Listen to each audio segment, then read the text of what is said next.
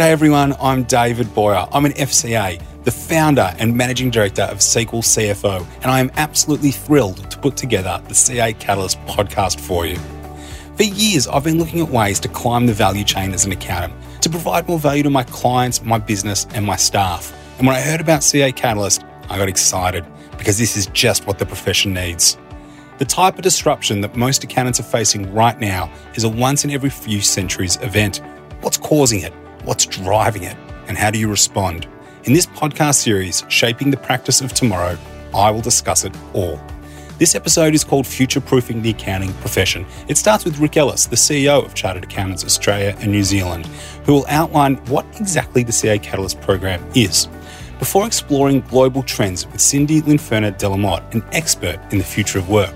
And finally, I'll sit down and interview Emma Tibballs, a CA student representative on campus, to find out what future leaders want from the practices of the future. In future episodes in this series, we'll discuss the regulatory environment for public practitioners, where you'll hear an exclusive interview with the Commissioner for Taxation, Chris Jordan. We'll look at tech in public practice, transformation through technology, the value chain, and the trusted advisor, and at all times, touching base with practitioners living and doing this stuff day to day.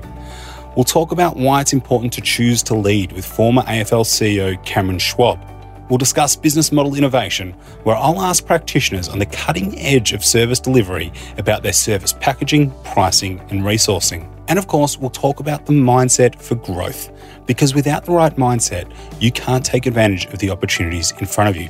Glenn Bailey talks us through why this is important and gives us some practical tips. And finally, we end with communities, because you are not alone. I sit down with CA's own Lee Whitney, who'll explain how and why CA ANZ is here to help and at all times we'll be checking what the experts say against the experiences of real CAs in public practice to make it relevant to you. But for now, let's get started with the first episode. We welcome Rick Ellis. Rick, thanks for joining us at CA Catalyst. It's a pleasure. CA Catalyst is a really exciting program and a huge opportunity for accountants to connect with service providers, other accountants, and this organisation itself to help pave a way forward.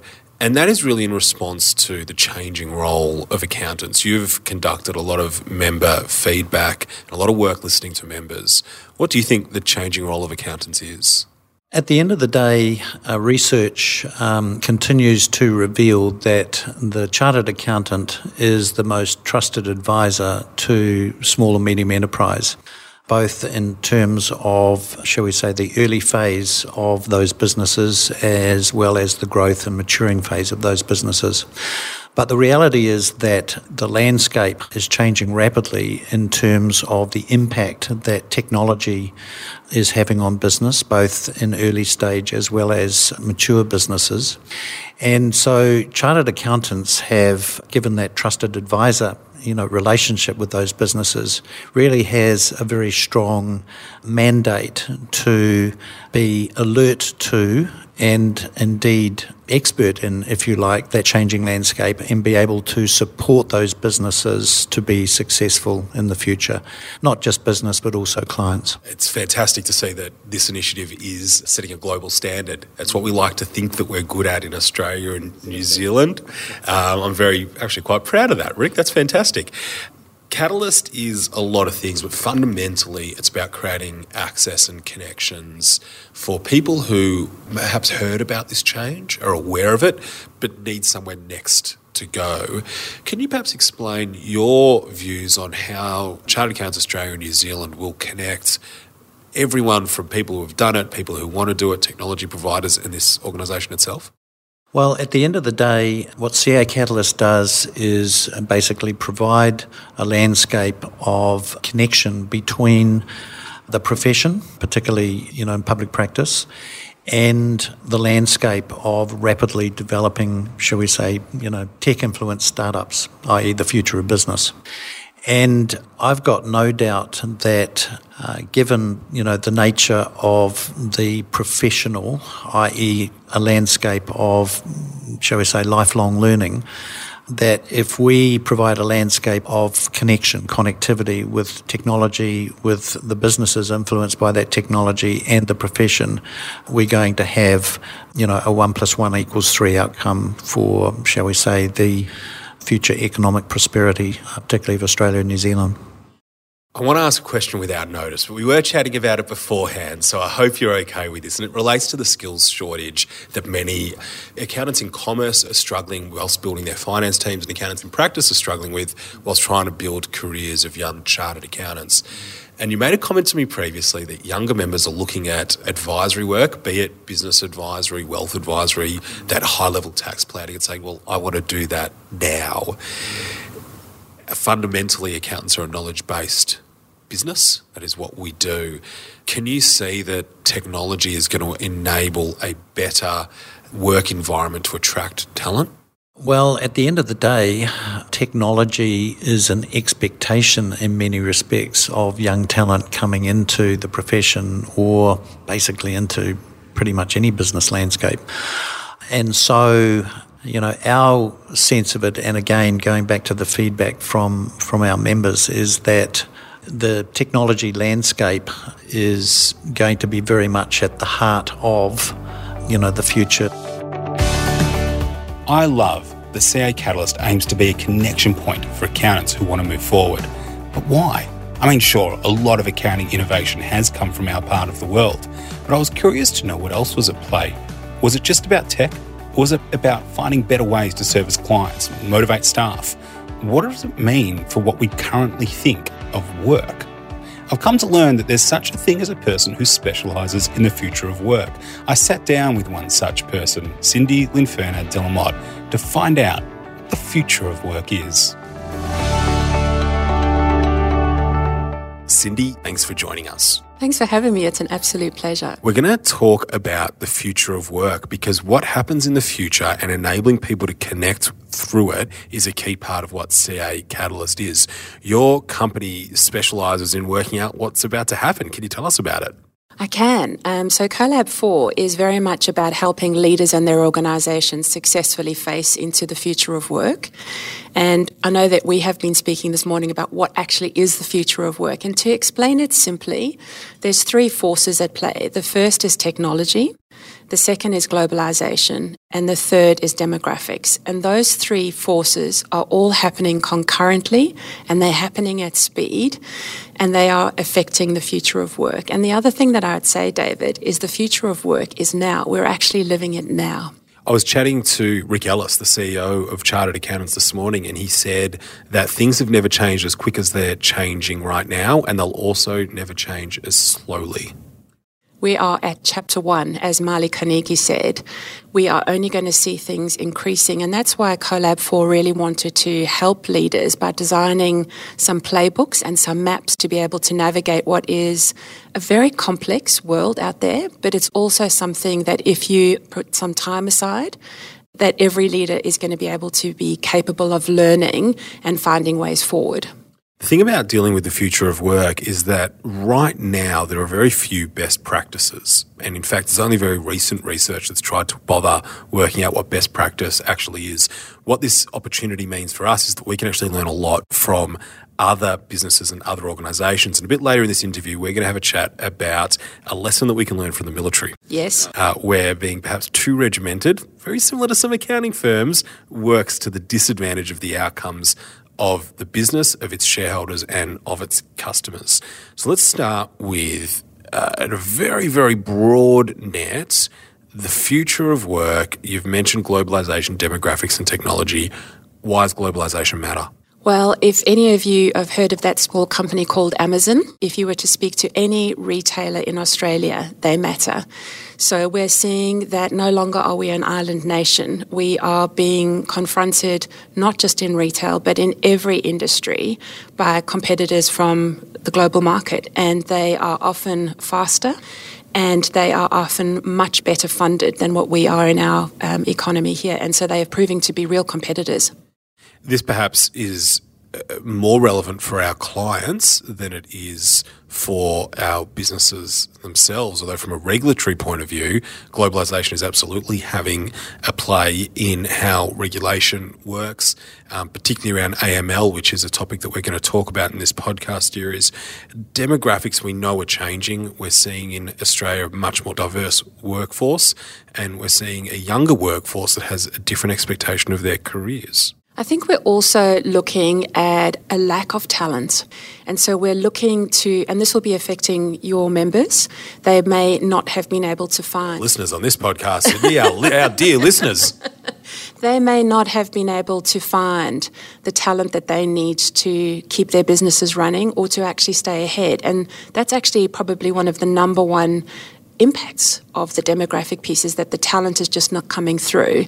And so there's a new piece that's coming through in Future of Work, and it's called Learning a Living. And it means that we need to be reskilling our current workforce as well as looking for new talent because we simply can't buy our way out of the current talent shortage, which is a key demographic issue. Can you explain a bit about um, Learn Your Way Through Work? Yeah, absolutely. So every single organisation needs to be investing time and money into reskilling, and they need to be doing this in a variety of different areas, and they need to be talking to their people about it. For accountants, reskilling doesn't mean keeping up to date with technical changes. No, it doesn't. It needs to be um, a combination of different things. It needs to be technology, it needs to be about cybersecurity, it needs to be about the way that you actually lead your organisation. And we don't need to reinvent the wheel here in Australia. We can actually learn from global organisations. We see um, the Nordic countries and we see the Dutch um, and even in the UK that they are leading in some of these areas. So we can certainly take some of those examples and experiment with them here. Technology is a topic that people who are in accounting have been hearing about for a long time, be it robotic process automation, uh, automation of compliance tasks, automation of repetitive work, using technology to solve cumbersome processes and very manual driven processes but you've seen examples where technology becomes a key focus of the organisation beyond supporting admin activities to perhaps make a bit more money on, on our gross margins. I think if you look to some of the digital masters out there, and I'll just name a few, Amazon is definitely one, and we should look at them because they have diversified their business so dramatically in such a short period of time. They're now competing with supermarkets in Australia, they're competing with retailers, they're competing with tech companies that used to sell cloud hosting, um, and who knows if they're going to be competing in um, food very, very soon. But these companies, so Amazon. we know that GoDaddy offers bookkeeping services in the US. That's right. I suppose what we see with some of these digital master companies is that they were born digital and their ability, once they have a user base, is very, very easy to turn their attention to other industries. We only have to look at Google under the umbrella of Alphabet at all the work that they're doing and the moonshots that they are taking. In fact, Google is actually seen as a major threat to some university courses here in Australia because the universities are not capable of delivering enough graduates to Google, and they've said that they would actually run their own training. I think uh, I'm not sure chartered accountants would like to know that Google's a threat to educational institutions, but I, I, suspect that chartered accountants will respond in due course to make sure there's lots of quality CAs available to fix what we see day to day is a massive skills shortage in the accounting landscape. Even while we're actually saying, well, what is the core skill competency of an accountant? Um, because it's not coding up a bank statement anymore; it's significantly broader than that these trends are really, really big. The companies that you've spoken about are global giants, and it's easy to be inspired by them. It's hard to find relevance to what we do day to day. But the leaders in these organisations are people who we should be able to relate to and the personalities. What do you think the future of leadership is? I think it's absolutely changing, and I would say there is a very strong drive to much more open and servant led leadership where leaders what are. servant led leadership, sorry? It means that you are actually serving your people and serving your customers, and you use that as an attitude. And if you look at some of the big successful organizations, their leaders are very much moving in this direction. Um, what does that mean? It means that control and command are dead. You start to actually have a conversation with both your people and your customers, and potentially even your suppliers, as to how to solve complex problems passion and purpose and values are absolutely king, and these should be driving your organizations. And these are not motherhood statements that I'm talking about now. These are major changes that are happening in organization that are affecting the way that leaders are running their businesses, engaging their people, and actually driving competitive edge. It's a very confronting idea for organisations such as knowledge based organisations where the primary leader is potentially the person with the most technical competence. Yeah, I don't think that that's going to be the case in the future. Do you need to choose to lead? I think that you need to choose to be part of a leadership group. And I think that's the point going forward is that no single individual has all the answers. And it's about being able to bring the right people to the table at the right time. And often that may be your employees or it might actually be your suppliers or your partners. Definitely being that catalyst of bringing the right resources together to work for the right purpose is absolutely critical. We were chatting before, and you told me a phenomenal story out of the military. Yeah. Um, this is a story about David Marquet, who was appointed the captain of the worst performing submarine in the American uh, naval fleet. This sounds like a Hollywood blockbuster brief. it's it's a, an amazing story because I feel like if the military can conquer the controlled and command dynamic, I think then any organization can. But what he did is he realized when he took control of that nuclear powered submarine, the USS Santa Fe, that it was flawed by very poor morale and low engagement. And he experienced firsthand how command and control was actually forcing the crew to take his instructions even when they knew it was wrong. And so he really wanted to change the traditional control and command model and add leadership into every level of his ship. And he believed that putting leadership into the hands of his technical experts who knew the answers and were able to experiment was going to be the way forward. They didn't do this ad hoc, obviously, in the military. It is a nuclear submarine it, as well. It's quite complex. That's exactly right. You know, the leadership were very much providing the mission of the ship and they were providing the guardrails, providing the ethics of what was required. And then they were allowing the crew to be able to experiment, make mistakes, support them, and grow. The long story is of this is that at the end of his leadership reign, this submarine was one of the most successful from a retention uh, perspective, actually retaining the talent on that. People wanted to actively work there, and engagement was absolutely through the roof. I mean, we've done this in two minute story. There's, you know, there's some depth to this, but this is well worth looking at. Is depth a submarine joke reference? I'm glad you picked it up. From Rick Ellis, we heard about how CA ANZ used a research based approach to develop the Catalyst program, and Cindy has outlined the global trends that are impacting the future of work. But what does it mean for our future leaders? Here, I sit down with Emma Tibballs, CA student representative at Monash University, to find out what the next gen of leaders want. Joining us is Emma Tibballs. Emma is the CA student representative at Monash University, Clayton. Emma and I have crossed paths multiple times, and she stood out to me because the first time we met, she filled a notebook full of ideas and came up and asked questions. Emma, thanks for joining us on CA Catalyst. No, thank you for inviting me again. You are a bit of an everywhere young, aspiring chartered accountant. Just a very direct question. Yep. What does the future of work mean for you? Yeah. I think that's such a great question because it's on so many students' minds at the moment. Like for me, I've got one year left of uni and I'm it's on my mind at the moment. It's like I don't know where to start to make sure that I have a career that fulfills all of the things that I want to achieve.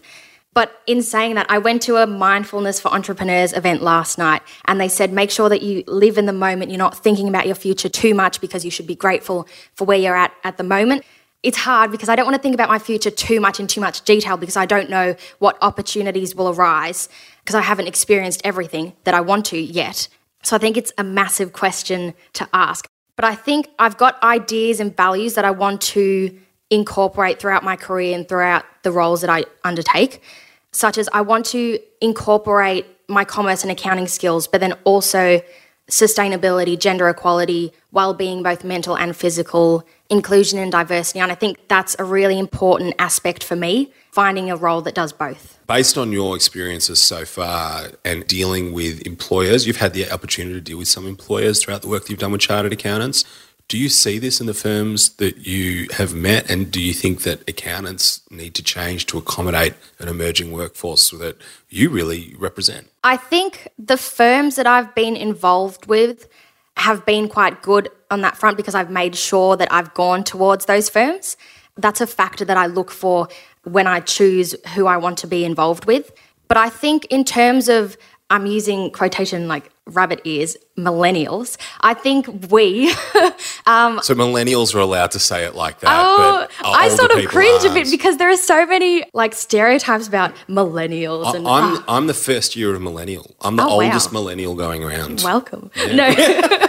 um, no, I think us millennials. I think we value the three P's as opposed to the one P, not the marketing P's, but profit, people, and purpose. And I think firms really need to understand that by having purpose, that's how they can get great people and passionate people. There's another P, passion. And then that's where the profits can sort of really rise you go out of your way to put yourself in spaces where you can connect and learn. Can you take us through just this week what yeah. you've done? Because you're supposed to be on holidays. Oh, yeah. I like how you use the word supposed to be. Yeah. No, I am on holidays, um, but I'm feeling quite busy, especially this week. So on Monday, I was on a student panel for Hester. So I was just talking about what I think the future looks like in terms of leadership. So I was really lucky to talk to the leadership team from Hester, which I thought was really valuable because it shows that they're a type of firm that are valuing our opinions and what the future looks like. And then on Tuesday, I went to a school up in Hume, so quite far away from me. And I was on a judging panel for students judging what their business ideas were and giving them feedback. And then last night, as I mentioned earlier, I went to a mindfulness for entrepreneurs event. And then this morning, right after this, I'm going to uni to go to a charismatic leadership event, which is conducted by Professor John oh, I'm gonna. I hope I don't butcher your last name. Sorry, John. John Antonar- Antonakis. Sorry. Um, insert really good pronunciation there. Um, from Switzerland. The what you do is find places to learn. How important is lifelong learning? I think students think, ah. Oh, school finishes, uni finishes, that's it with traditional learning. But I think learning is continuous, it's career long, it's lifelong. And a lot of firms say that a lot of your learning is either on the job or informal and i think that's the way it should be. That's if you're doing something you love you should be actively seeking out things to grow your skills and grow yourself as a person and then potentially even pass on well not potentially i think you should also pass on those skills to other people around you to better themselves and better the workforce Emma, you are describing very much what CA Catalyst is aspiring to be for members as a place to come to find out what the next bit of work looks like and to upskill and to learn about new ways of working. There's a lot of exciting events with CA Catalyst that are coming out, and I feel that if accountants get involved and embrace this style of learning, they will find themselves as quite an attractive place for people like you to come and work. Emma, thank you very much for joining us on CA Catalyst. No, thank you so much, David. I've had a ball. Well, that's it for this episode of CA Catalyst podcast future proofing the accounting profession. This series, Shaping the Practice of Tomorrow, has so much more, though. To get involved and to join a conversation about the issues I've spoken about here, head to MyCA and join the CA Catalyst community. And don't forget to subscribe to this podcast. That way, next time there's another episode out, you'll be alerted straight away. My name's David Boyar. It's a pleasure to be your host, and I look forward to seeing you in the next episode of Shaping the Practice of Tomorrow.